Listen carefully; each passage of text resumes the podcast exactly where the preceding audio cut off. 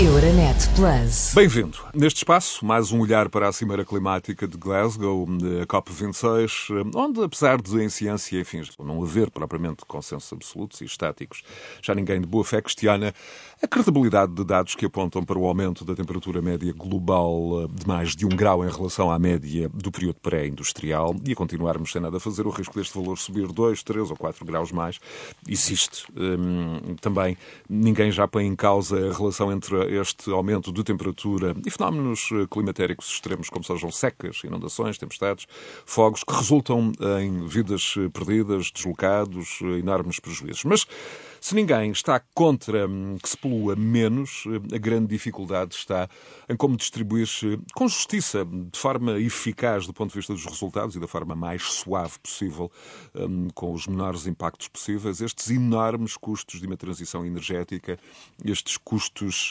vultuosos de mudanças no nosso padrão atual de vida, de consumo, de produção, e fazê-lo em 195 países em estágios hum, e fases muito distintas de desenvolvimento. Eh, o mundo é mesmo muito dividido, não apenas do ponto de vista político, eh, mas hum, em países com diferente trajetória histórica, interesses, dimensões, riqueza, recursos naturais, energéticos. E para resolver esta questão é preciso lidar com realidades ambientais diferentes, mas também realidades políticas eh, globais, mas também eh, nas nossas comunidades, nas nossas famílias, promover eh, alterações comportamentais. Convidado deste espaço, o psicólogo clínico e forense Mauro Paulino vai olhar para esta questão e para o papel decisivo que a chamada psicologia ambiental pode ter na adoção de estratégias preventivas face a esta objetiva e clara interferência humana nas uh, mudanças climáticas.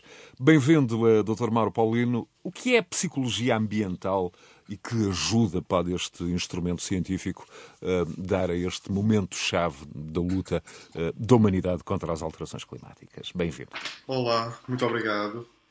A psicologia ambiental tem sido identificada como uma, como uma subespecialidade da psicologia se bem que quando falamos em psicologia ambiental, nós temos que primeiro perceber o que é psicologia. E quando percebemos que a própria noção de psicologia, o próprio conceito de psicologia envolve comportamento, crenças, mudanças de comportamento, percebemos que só por esta breve e, simples definição, nós percebemos que a psicologia consegue aqui ao nível da da, da prevenção e, e, até própria uh, investigação e mudança comportamental que muitas vezes está inerente a essa intervenção, consegue aqui ter um papel também ao nível do, do ambiente. Há vários anos, a própria Fundação Carlos Gulbenkian publicou um livro, em 2005, que era precisamente Contextos Humanos e Psicologia Ambiental, e que dá uma, uma noção muito clara de como é que o próprio ambiente, ao nível da saúde, o ambiente laboral, o ambiente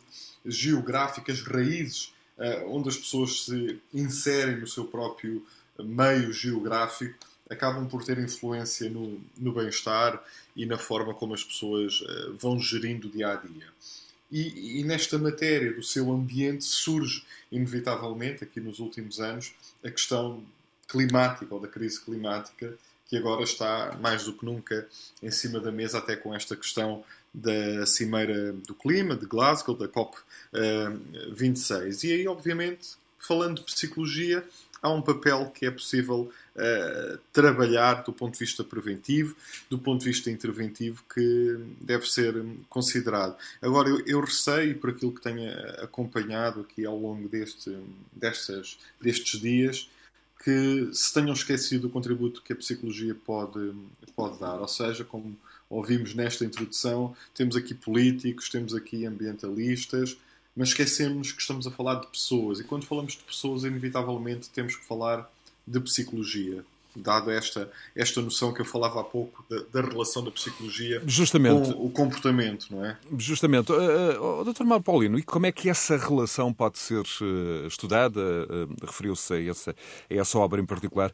Como é que essa, esta relação do homem com o meio ambiente e com esta interação em mais do que um sentido pode ser estudada e, a partir dela, tentar influenciar uh, a realidade? Como é que isto funciona, por exemplo, numa comunidade rural? Rural, onde aparentemente será menos necessário, ou como numa média, numa grande cidade, há aqui diferentes gradações. Como é que, como é que esta, esta interação funciona? Bem, essa interação uh, implica aqui um, um conceito que muitas vezes fala nestas, nestas matérias, que é precisamente a percepção de risco.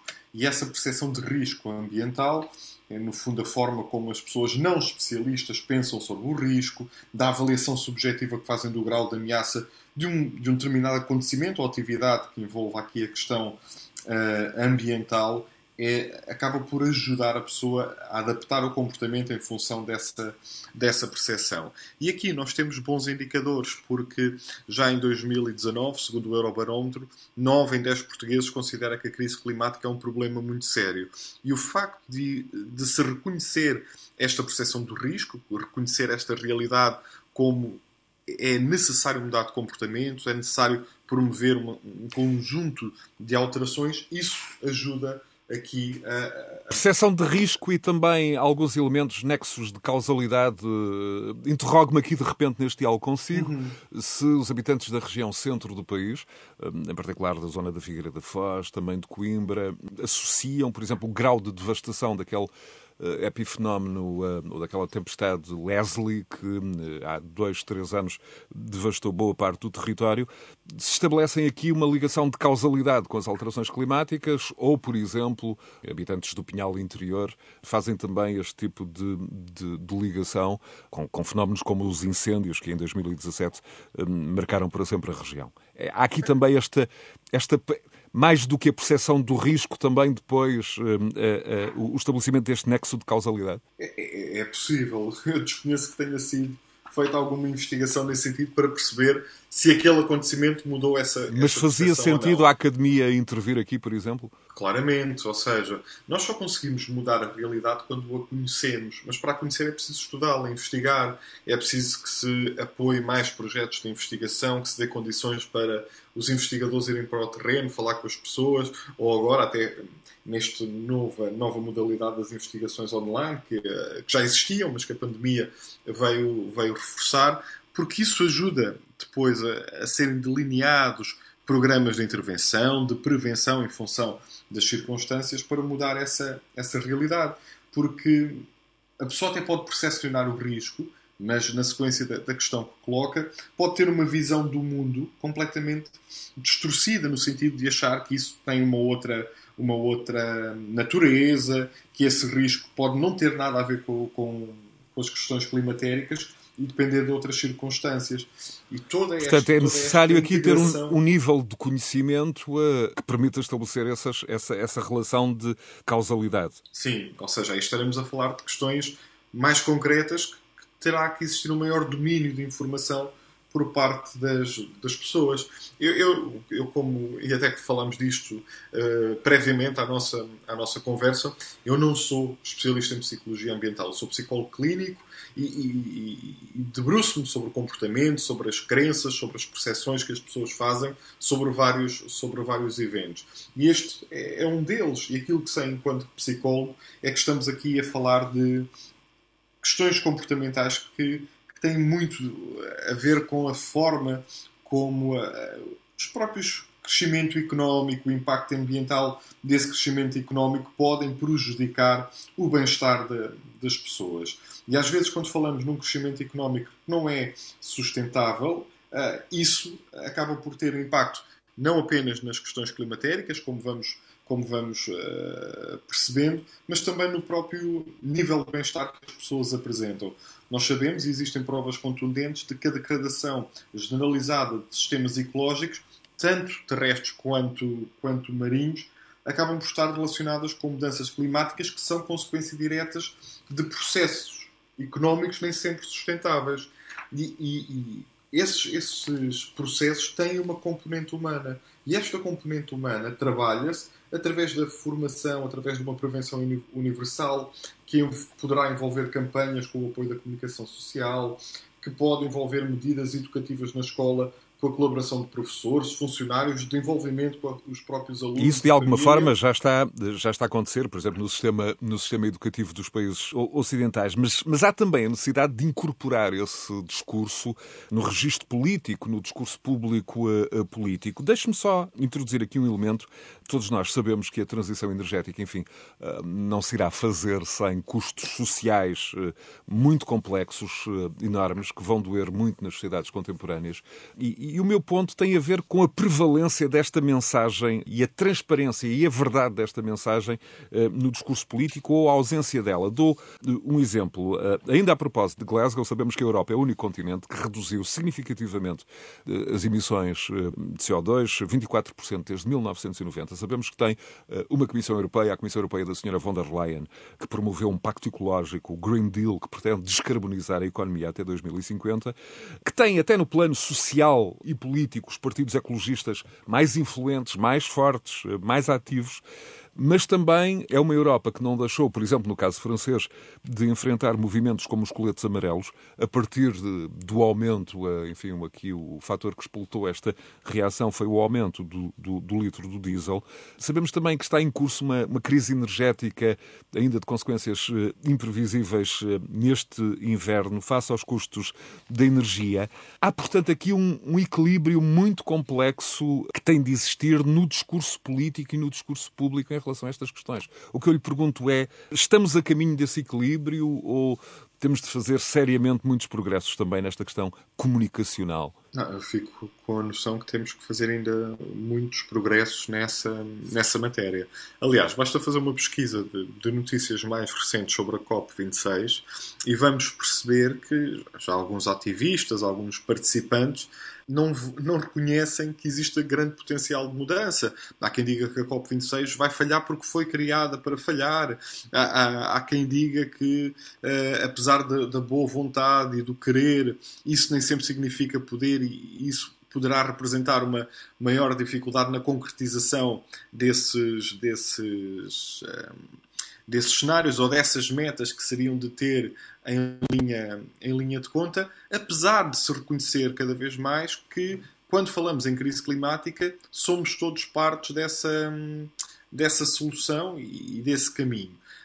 Mas sem, sem esquecer, e era uh, isto que eu ia referir também há pouco, quando nós falamos de formação e de sensibilização, nós temos que pensar que daqui a vários anos esses alunos serão os potenciais políticos, serão potenciais economistas, potenciais trabalhadores, e isso poderá, numa meta de futuro, permitir alcançar várias metas. Daí a necessidade de cada vez mais se preconizar medidas educativas nas escolas, medidas de proteção global no meio ambiente, porque, no fundo, esta ideia de sustentabilidade no bem-estar, na sobrevivência, enquanto aqui uma disciplina, uma, um princípio nuclear em termos educacionais, esta matéria vai permitir que nos bancos da escola, futuros cidadãos, sejam eles uh, pais que vão educar outras crianças, ou mesmo, como eu dizia há pouco, também uh, futuros economistas, políticos, pessoas que terão capacidade de decisão, que fará a diferença daqui a vários anos. E isto é uma matéria que tem sido transversal ao nível das prevenções da violência doméstica, da violência no namoro. Aquilo que muitas vezes a psicologia tem dito é vamos para os bancos da escola, vamos prevenir para que nas próximas gerações a mentalidade seja outra. Hoje, quando se fala em reciclagem, fruto de trabalho que se fez nas escolas com os mais novos, que depois foi uh, difundido em casa, mesmo os adultos hoje têm uma noção completamente diferente da reciclagem. E esse foi um papel que começou pelos, pelas crianças que foram trazendo essas informações, que foram crescendo com esses princípios e com essa ética de sustentabilidade que tem uh, ajudado. Por isso, a educação, a orientação vai fazer aqui um papel. Portanto, a educação aqui é chave, um, atendendo até ao, enfim, ao lifespan, à, à esperança de, de, vida dos jovens, um, é, é, uma questão chave para reconhecer a existência do problema e, sobretudo, uh, mostrar uh, e demonstrar a essa população uh, os benefícios das mudanças de atitude no, no longo prazo. Sem dúvida. E, e, e, e, não só, mesmo que não venham a ser futuros políticos e economistas, como falávamos há pouco, e certamente não, nem todos serão, o que nós sabemos é que esta informação, esta ética de sustentabilidade uh, direcionada para o bem-estar das pessoas e do ambiente, vai gerar uma informação que permite à própria sociedade, à própria comunidade, exercer uma espécie de pressão a nível dos governos, e aqui governos globais, porque há uma preocupação em que o ambiente é claramente uma questão sem fronteiras. E isto vai fazer com que esta maior informação traga maior exigência ao nível de políticas públicas que tenham este cuidado, quer com o bem-estar das pessoas, quer com o bem-estar uh, do planeta. E vai obrigar que os líderes do futuro tenham essa, essa missão, essa visão em cima, em cima da mesa. E falando de pessoas, mais uma vez, é importante trazer os psicólogos para essa produção para, de mudanças, para manter essas mudanças de atitudes e comportamentos ao nível das, das populações. Doutor Mauro Paulino, é, este diálogo é, está a ser mantido, enfim, entre, permita-me, dois, dois cidadãos do mundo ocidental, dois privilegiados, desde logo porque podem ter este grau de conhecimento mínimo para a sustentar, mas lamentavelmente, a maior parte enfim, das vidas dos nossos, não só concidadãos, como no resto do mundo, não, não é propriamente comparável com o grau de, de conhecimento. No fundo, o que eu lhe estou a perguntar é como é que se chega a parte significativa da população do planeta, em África, em Ásia, em localidades ou em, em regiões da América do Sul, noutros continentes, como é que, que os podemos convencer a dar prioridade à sustentabilidade ambiental em detrimento de uma atividade que lhes garante, desde logo, a sobrevivência, a alimentação uh, no dia a dia? No fundo, como é que os podemos convencer uh, da importância das questões uh, ambientais? aqui, os países mais desenvolvidos envolvidos têm, evidentemente, uma dívida eh, e uma fatura a pagar também, pergunto? Tem um, um caminho talvez mais sinuoso, mais desafiante em realizar, porque existem outras necessidades básicas que podem não estar supridas e sem essas necessidades básicas não respeitadas fica uh, difícil prestar atenção a outras questões como uh, sucede com o ambiente. E é por isso que também nos últimos E também aí qual é, o, qual é o papel da psicologia ambiental nestas camadas eh, enfim, mais desfavorecidas da população mundial? O papel da psicologia é sempre contribuir para o bem-estar da população, uh, sublinhando as questões da, da saúde psicológica, da saúde mental e que exigem um trabalho de prevenção. De prevenção muitas vezes focado na infância, porque nós sabemos que estas experiências que sucedem de forma adversa na infância, depois acabam por limitar a adolescência e mesmo a vida adulta. E, portanto, se nestes países com menores condições ou meios com menores condições eh, estamos a potenciar vulnerabilidades sociais que andam de mãos dadas com estas experiências adversas na infância, obviamente que estamos a falar de desequilíbrios nas condições de vida do, do, dos cidadãos que se vão uh, manifestar nesta saúde psicológica. Uh, e só quando respeitamos, quando promovemos uh, um caminho no sentido do equilíbrio uh, económico e social, é que nós depois conseguimos trabalhar estas, estas vulnerabilidades que estão aqui muitas vezes uh, associadas. E exemplo disso, nós temos as questões migratórias, que é um aspecto de diversidade social que nem sempre tem sido encarado com, com seriedade, a crise dos refugiados, que põe em causa um conjunto de, de, de questões, uh, nomeadamente esta ideia de sermos todos habitantes do mesmo lugar ou todos uh, habitantes do mesmo uh, planeta que partilha problemas tecnológicos, de clima, de biodiversidade, em que, no fundo, devem estar as, resoluções alinhadas com a Declaração Universal dos Direitos Humanos, em que a parte mental, a parte psicológica é um princípio que está lá, inerente. Muito bem. Dr. Mauro Paulino, tenho aqui ainda hum, duas curtas hum, questões. Uh, apelando à sua hum, experiência, enfim, como psicólogo clínico uh, e forense, uh, os, o português comum está preocupado com as alterações climáticas? O que, é, que, é que a experiência e a prática lhe dizem? Então temos aqui dois, dois indicadores que nos apontam para essa preocupação. Não é? A própria referência do Eurobarómetro de 2019 que referi há pouco, em que 9 em 10 portugueses consideram que a crise climática é um problema muito sério e foi eh, nessa mesma data que, por exemplo, a Ordem dos Psicólogos iniciou um, um série de contributos e uh, avançou com uma série de contributos ao nível da crise climática, numa conferência realizada em, em Bruxelas e que é precisamente o Dia da Psicologia nas instituições europeias, como uma forma de demonstrar esse, esse contributo nesta, nesta, nesta temática. E depois, um conceito que tem, que tem surgido, que está muito ligado a estas mudanças climáticas, que é a ideia de ecoansiedade. No fundo, são uma série de alterações, de preocupações psicológicas, um conjunto de sintomas que resultam desta preocupação com, com o sistema, com as causas que podem estar aqui uh, a aumentar todo este impacto ao nível das mudanças climáticas.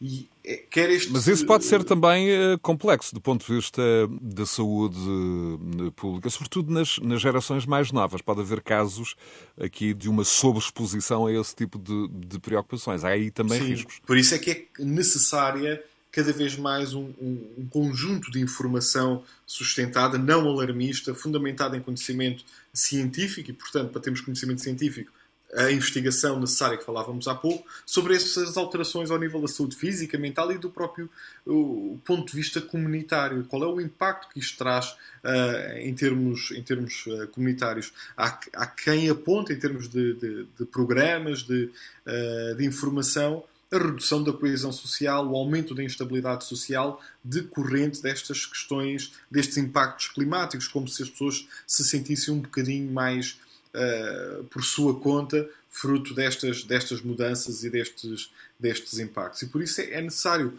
reconhecer não apenas uh, esta noção de que os portugueses reconhecem a crise climática como um problema sério, mas percebemos que começa a existir um conjunto de terminologia mais específica, como esta noção de ecoansiedade, que um, começa a surgir e a chamar aqui a atenção da necessidade, mais uma vez, da psicologia ter um contributo útil para este compromisso uh, social. E há, há uma publicação da, da Ordem dos Psicólogos que se chama O Futuro de Quase Tudo que é precisamente essa preocupação com o futuro e com o contributo que a psicologia pode trazer a várias áreas. E um, um dos, desses capítulos é precisamente o futuro do bem-estar das pessoas e do planeta. No fundo, qual é o contributo que a psicologia pode trazer eh, às organizações, ao ambiente, à escola do futuro, eh, questões de gestão, de liderança, das migrações e uh,